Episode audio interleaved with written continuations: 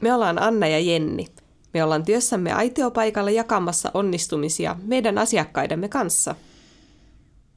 Tässä podcast-sarjassa me halutaan puhua onnistumisesta erilaisista näkökulmista käsin ja jakaa vinkkejä siihen, miten just sä voit kokea onnistumisia sun arjessa enemmän. Tämä on Onnistu livenä.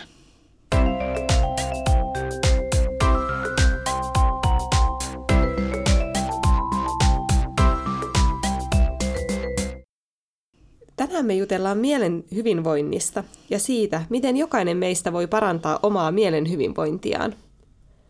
Ja kerrottakoon kaikille uusille kuulijoille, jotka kuuntelevat meidän podcastia tänään ihka ensimmäistä kertaa, että me Jennin kanssa työskennellään Live-säätiössä, joka on erityistä tukea tarvitsevien henkilöiden kouluttamiseen, valmentamiseen ja kuntouttamiseen erikoistunut toimija – ja meiltä löytyy niin erityisammattioppilaitos kuin erilaisia työllistymistä ja kuntouttamista tukevia palveluita. Ja tämä podcast-sarja me tehdään yhteistyössä ammattiopisto Liven musiikkiteknologian opiskelijoiden ja opettajan kanssa. WHO-määritelmän mukaan mielen hyvinvointia on se, että pystyt näkemään omat kykysi ja selviytymään elämään kuuluvissa haasteissa ja ottamaan osaa yhteisösi toimintaan.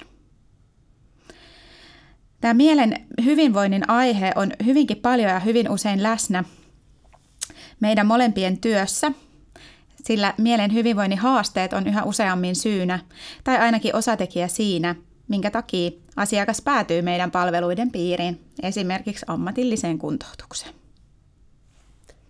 Ja nykyään masennuksesta puhutaan jo tosi paljon, mutta sanoisin silti, että masennukseen liittyy myös vielä aika paljon tabuja.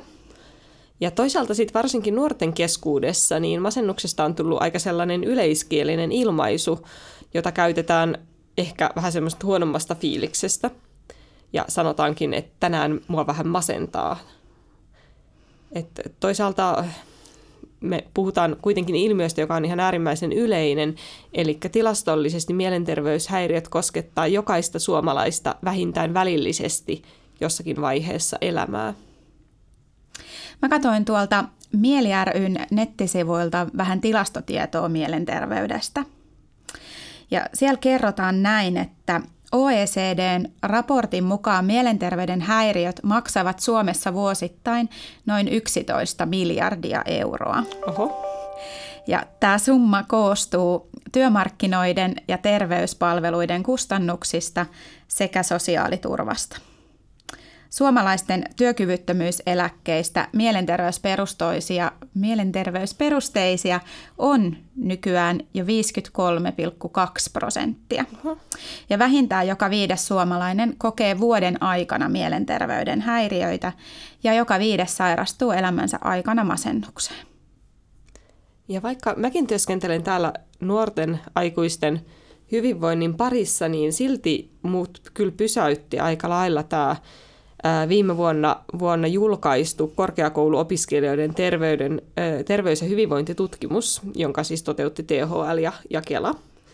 Ja tämän tutkimustuloksen mukaan joka kolmas korkeakouluopiskelija kärsii ahdistuksen ja masennuksen oireista. Ja opiskelijoilla psyykkisiä oireita ja kuormittuneisuutta näkyy suhteessa enemmän kuin, sit niin kuin koko aikuisväestössä – ja erityisesti yliopistossa ja ammattikorkeakouluissa opiskelevat naiset voivat sen tutkimuksen mukaan kaikista huonoiten. Että naisista jopa 40 prossaa kertoo tämmöisestä ahdistuksen ja masennuksen oireista. Että et vaikka, vaikka niin tehdään täällä ammattilaisina työtä, niin mutta mun mielestä se, tää, kuitenkin tämä 40 prossaa, tämä oli niin jotenkin aivan huomattavan suuri. Ja tämä yllätti ainakin mut. Mitä sä ajattelet Jenni tästä?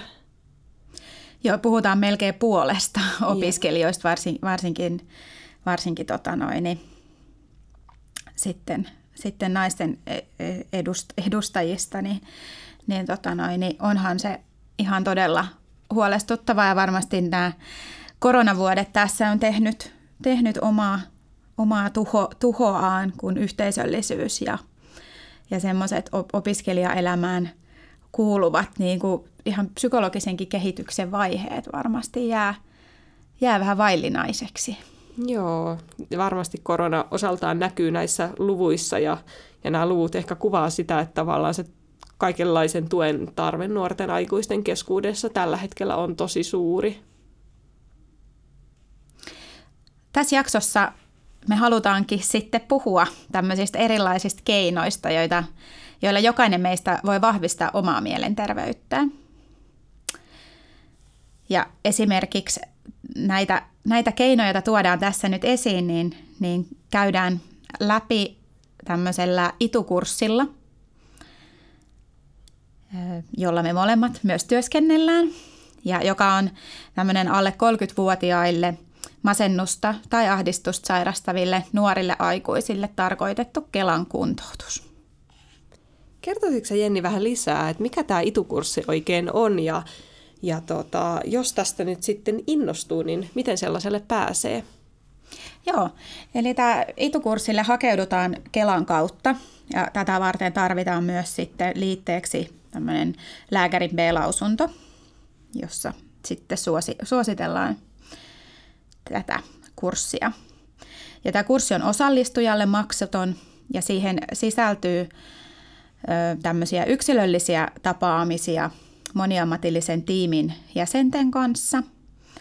Ja se, sitten tämmöisiä vertais, vertaistapaamisia tämän ryhmän jäsenten kanssa, kurssilaisten kanssa. Ja tällä kurssilla opist, opetellaan erilaisia keinoja tunnistaa ja vahvistaa omia voimavaroja ja miten niin kuin tämmöisiä omia, omia suunnitelmia voi toteuttaa haasteista huolimatta. Tämä kurssi toteutuu tämmöisellä yhdistelmämallisena kuntoutuksena. Nyt mä löysin sen sanan tuolta takaraivosta. Eli se tarkoittaa sitä, että tämä kurssi sisältää kaksi tämmöistä lähijaksoa, ja näiden lähijaksojen väliin ö, ajoittuu sitten tämmöinen kuuden viikon mittainen etäkuntoutusjakso, joka toteutetaan tämmöisellä Housebase-nimisellä verkkoalustalla. Ja siellä verkkoalustalla tehdään sitten itsenäistä työskentelyä. Siellä tavataan näitä ammattilaisia ja sitten siellä järjestetään yhteisiä etäkuntoutuspäiviä ja sitten käydään keskusteluja myös sitten niiden muiden ryhmäläisten kanssa vertaistuen ja jakamisen, yhteisen jakamisen hengessä. Näinpä, eli kysehän on semmoisesta kuntoutuksesta, joka sopii esimerkiksi opintojen tai työssäkäynnin oheen. Kyllä, ja tämä on erittäin hyvä tämmöinen ehkä vähän niin kuin ennaltaehkäisevämpikin. Eli jos, jos lievän masennuksenkin kriteerit vaikka sit omalla kohdalla jossain vaiheessa opiskelun tai työelämän aikana täyttyisi, niin tämä olisi hirveän hyvä tukimuoto esimerkiksi siinä kuntoutumisessa tämä kurssi.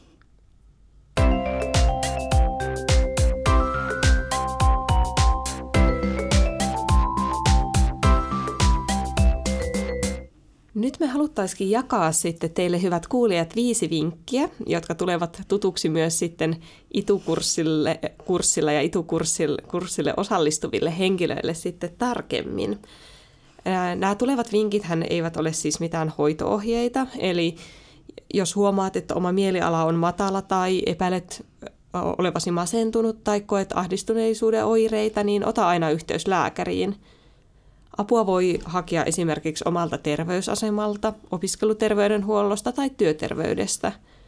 Nämä tulevat vinkit voi auttaa sinua vahvistamaan mielenterveyttä ja, ja auttavat varmasti matkalla toipumiseen, mutta ne eivät kuitenkaan korvaa lääkärin hoitoa, lääkitystä tai terapiaa. Joo, eli me ollaan nyt poimittu viisi, viisi tällaista vinkkiä tuolta meidän kurssimateriaaleista – ja näin mitenkään tärkeysjärjestyksessä, mutta ykkösenä nostan esiin tämän tämmöisen pohdinnan siitä, että kuka minä olen suhteessa siihen, että mistä olen tulossa ja mihin olen menossa. Eli hyvä itsetunto ja hyvä itsetuntemus on tosi tärkeää mielen hyvinvoinnin kannalta. Ja, ja se, että oman itsen ja oman elämän näkyväksi tekemisen –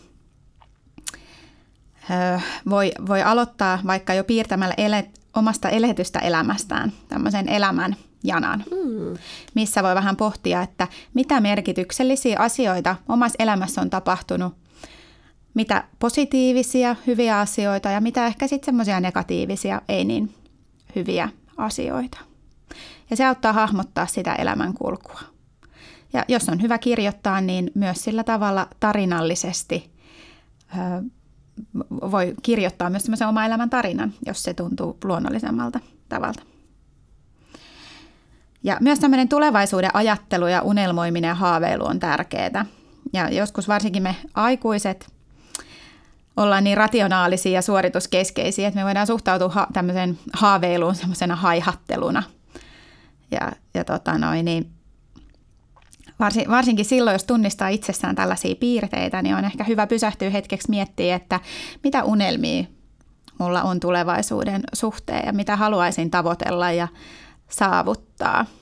Ja parhaimmillaan unelmointi vahvistaa merkityksellisyyden kokemusta. Ja unelmoinnin apuna ja herättelynä voi käyttää esimerkiksi tämmöistä aarekarttaharjoitetta, jossa visuaalisuuden kautta yritetään löytää tietä takaisin sinne omien unelmien äärelle. Ihana idea. Joo, ja vinkki numero kaksi liittyy ajatusten ja tunteiden erottamiseen toisistaan. Eli tota, sekä masennukselle että ahdistuksellehan on yhteistä se, että välillä voi olla tosi haastavaa erottaa omia ajatuksia ja tunteita ja niiden välistä ikään kuin yhteyttä toisistaan.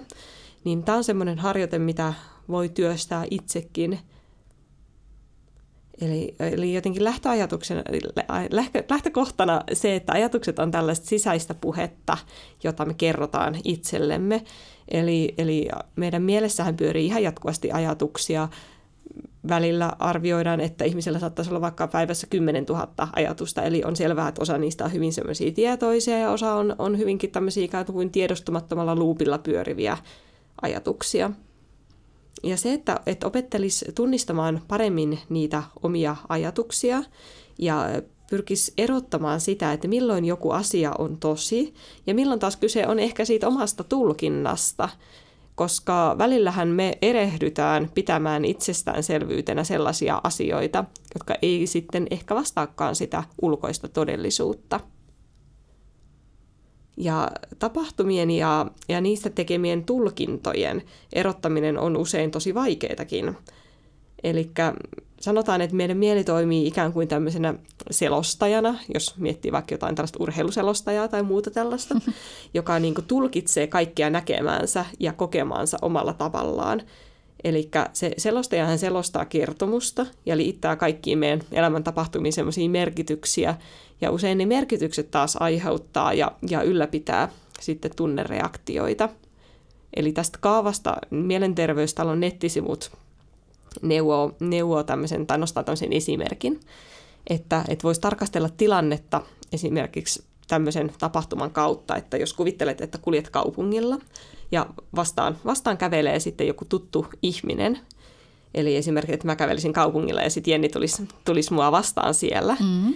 Ja, ja tota, ää, mä toki ilahtuisin, että oi ihanaa, tuolla, tuollahan on Jenni ja aikoisin terve, tervehtiä tietysti sinua, mutta et samalla sä, mä huomaankin, että sä vilkaiset mua ja, ja tota, sä et reagoi mitenkään mun näkemiseen, vaan, vaan painat menemään eteenpäin. Ja voiskin miettiä, että minkälaisia ajatuksia tämä tilanne herättää itsessä, minkälaisia tunteita ja miten, miten mä toimisin ehkä tässä tilanteessa. Ja mikäli huomaisinkin, että se mun sisäinen urheiluselostaja liittää tähän tilanteeseen ja tämän tyyppisiin tilanteisiin toistuvasti semmoisia tuomitsevia tai arvostelevia tulkintoja, niin silloinhan ne mun tunnereaktiotkin on todennäköisesti aika semmoisia kielteisiä ja negatiivisia. Ja ajan myötä sitten, kun näitä tilanteita tulee kuitenkin paljon, niin se saattaa jopa johtaa, johtaa tavallaan tämmöisen alakuloon ja lopulta masennukseen. Eli, eli jos mä huomaisin vaikka, että, että tota, tämmöinen selostaja liittäisi tämmöisiä tuomitsevia ajatuksia, kuten että ei se niin varmaan välitä minusta ollenkaan ja mä, mä oon niin mm. huono, että se ei sen takia tervehtynyt mua tai en mä, en mä ansaitse Jennin ystävyyttä tai, tai, tai mä oon niin epäkiinnostava, että, että ei se edes mm. halunnut pysähtyä, niin, niin ehkä silloin kannattaa, kannattaa niin kuin pysähtyä hetkeksi miettiä ja laittaa nämä ajatukset merkille. Ja, ja, ja huomata se, että nehän itse asiassa on vain ajatuksia ja ne on vain tulkintoja siitä tilanteesta. Että mehän ei vaan tiedetä, mitä, mitä tässäkin on todellisuudessa tapahtunut. Onko Jennillä ollut kenties niin kiire, että hän on painanut eteenpäin kadulla, vai onko mm. jopa niin, että hän on ollut niin omissa ajatuksissa, että hän ei ole edes huomannut mua? Tai, tai, tai monia, monia muita syitä siihen, minkä takia hän ei ole, ole vaan niin kuin pysähtynyt, mutta että ikään kuin jos aina ajattelee tai huomaa sen, että se päällimmäisin tulkinta onkin se, että Jenni ei, ei pidä musta ja, ja mä olen epäkiinnostava, huono ja epäonnistuja, niin, niin silloin kannattaa pysähtyä tutkiskelemaan tätä ja miettimään, että mitä vaihtoehtoisia tulkintoja ja ajatuksia voisi ehkä nostaa sen ensimmäisen sijalle tai rinnalle – Voisiko tässä kohtaa esimerkiksi yksi toimintatapa olla se, että vaikka soittaisi jälkeenpäin perään tai laittaisi viestin ja kysyisi, että, että hei, että, että olitko tänään siellä, että kävelit vastaan tai huomasitko, että käveltiin vastaan. Voisi saada sen tiedon siitä, että, että mun tapauksessa esimerkiksi varmaan olisi vaan käynyt niin, että mä en niin kuin huomaa, että mä tosi huonosti rekisteröin, kun mä kuljen ympäriinsä, niin, ympäristössä olevia ihmisiä, että tämmöinen voisi olla just meidän välillä vaikka tapahtuva niin kuin tilanne. Mm. Joo, toi on esimerkiksi yksi hyvä, hyvä tapa niin kuin lähteä liikkeelle, että, että saada vahvistusta sille, että hei, että muutkin tulkintatavat ovat mahdollisia. Että Jenni voi tosiaan vastata, että hän ei vaan huomannut tai hän oli unohtanut laittaa silmälasit päähän, että hän ei ihan kirjaimellisestikään nähnyt tai, tai, tai mitä vaan. Että, että joku tapa, millä tavallaan tehdä itselleen näkyväksi, että hei, että muutkin, muutkin tulkinnat ovat mahdollisia ja niin kuin ovat myös tosia. Ja toinen tapa voisi olla esimerkiksi se, että et, et jos huomaa, että on tämmöisiä niin pohjatulkintoja usein, että, että olen arvoton tai kukaan ei välitä minusta esimerkiksi, niin voisikin poimia yhden tämmöisen ta- tulkinnan ja, ja sitten pitääkin vaikka päiväkirjaa viikon ajan ja kerätä semmoisia todisteita ikään kuin, jotka kertoo jostain toisesta, että, että tota, jos esimerkiksi huomaakin, että viikon aikana onkin sellaisia hetkiä, että vaikka kollega on kysynyt sun kuulumisia tai, tai, tai tota, läheinen on sanonut jonkun mukavan asian sulle tai, tai olet pystynyt olevan avuksi muille tai, tai on tullut sellaisia hetkiä, että, että huomaat, että, että tota, sulla on oikeasti aika iso rooli sun läheisille ihmisille, niin kun näitä kirjaa ylös, niin sitten se saattaa itsellekin helpommin hahmottua, että, että todella, että kysehän on enemmän tulkintaharhasta kuin, niin kuin todellisuudesta.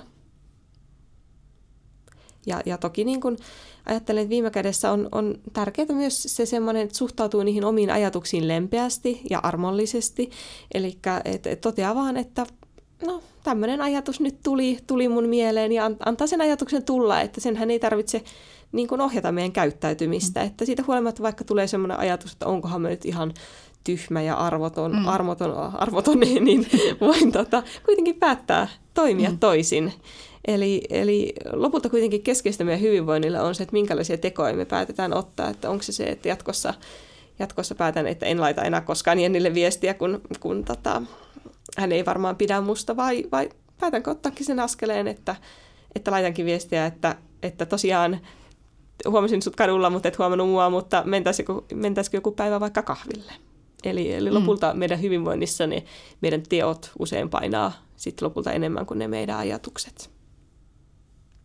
Joo, siinä oli hy- hyvä esimerkin tavoin kerrottu tästä tunteiden ja ajatusten voimasta ja niiden merkityksestä.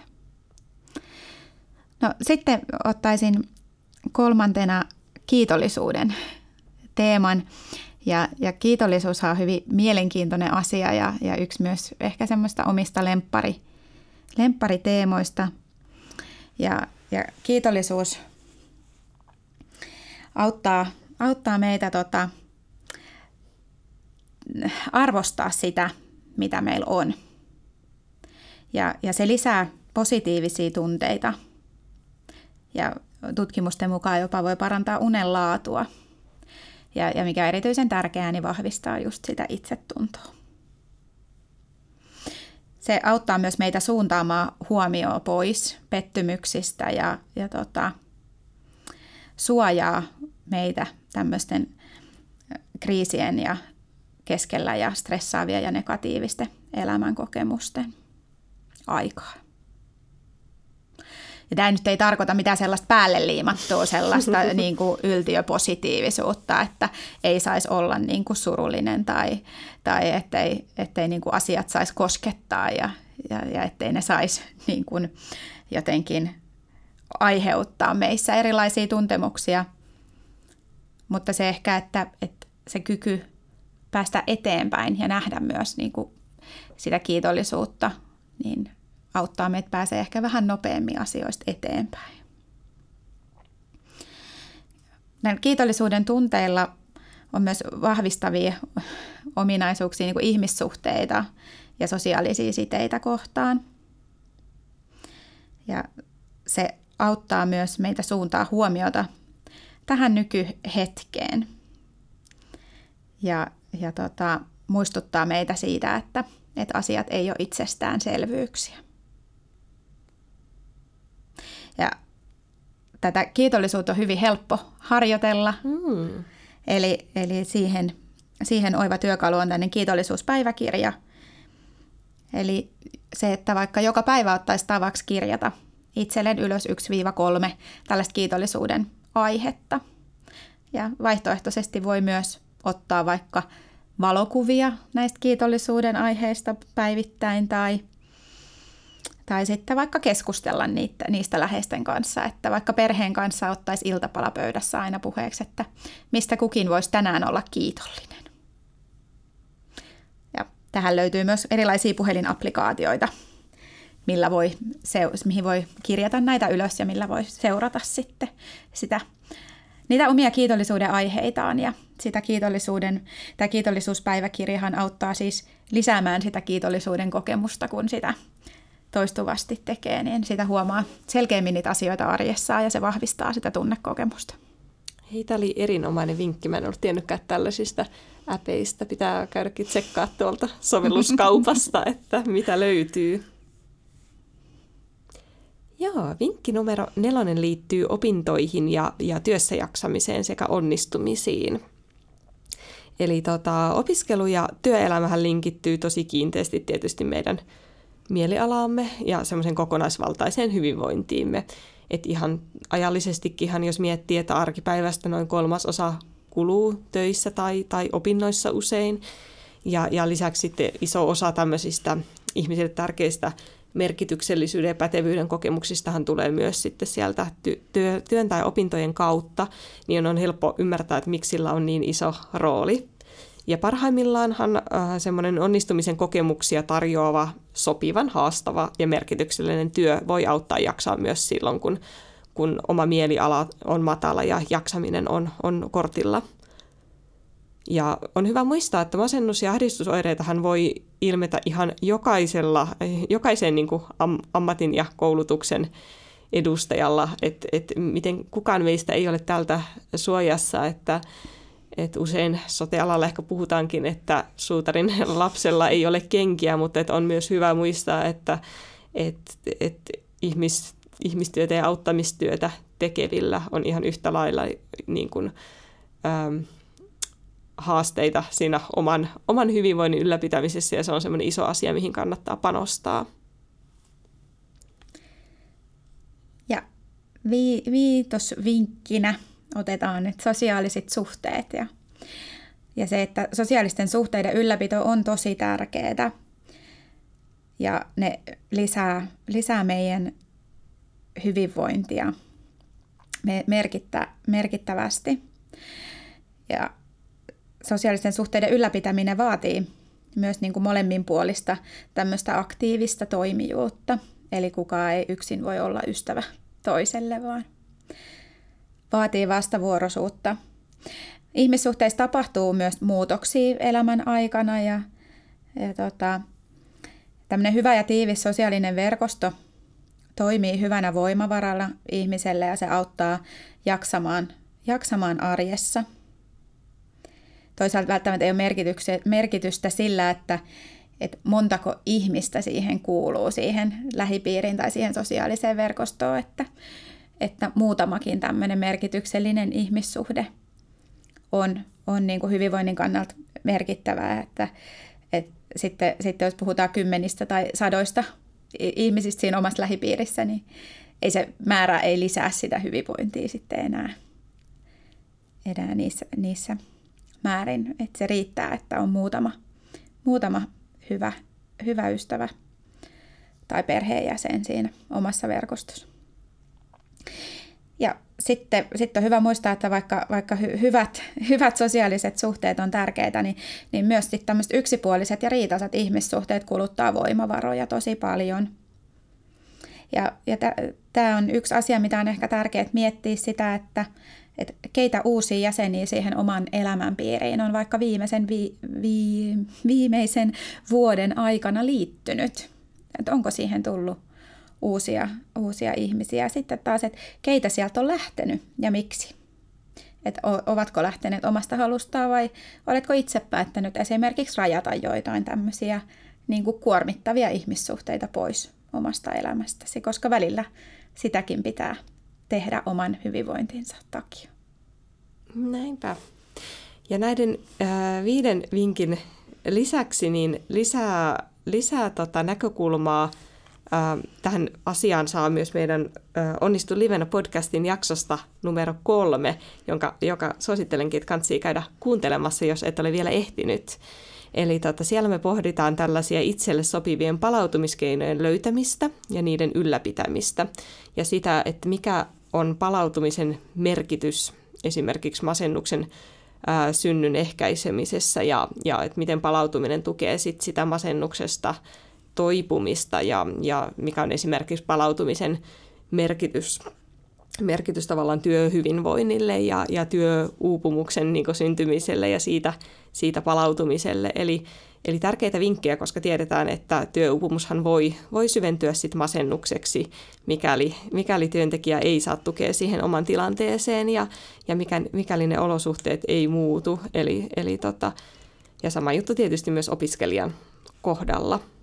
Eli, eli kannattaa käydä tutustumassa näihin vinkkeihin.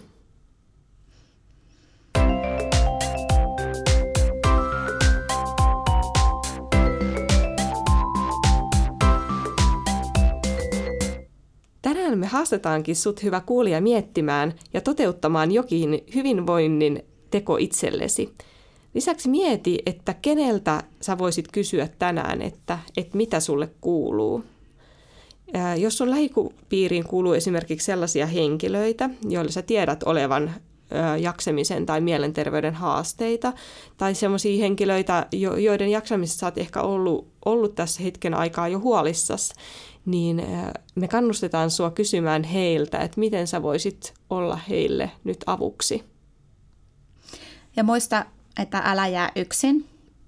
Kerro voinnista jollekin, hae apua tai pyydä apua avun hakemiseen – Tee pieniä hyviä tekoja itsellesi, vaikka se välillä vaatisi vähän ponnisteluja. Toivotonta tapausta ei olekaan. Kiitos paljon, kun sä kuuntelit meitä tänään. Me oltiin Anna ja Jenni. Tämä oli Onnistu livenä.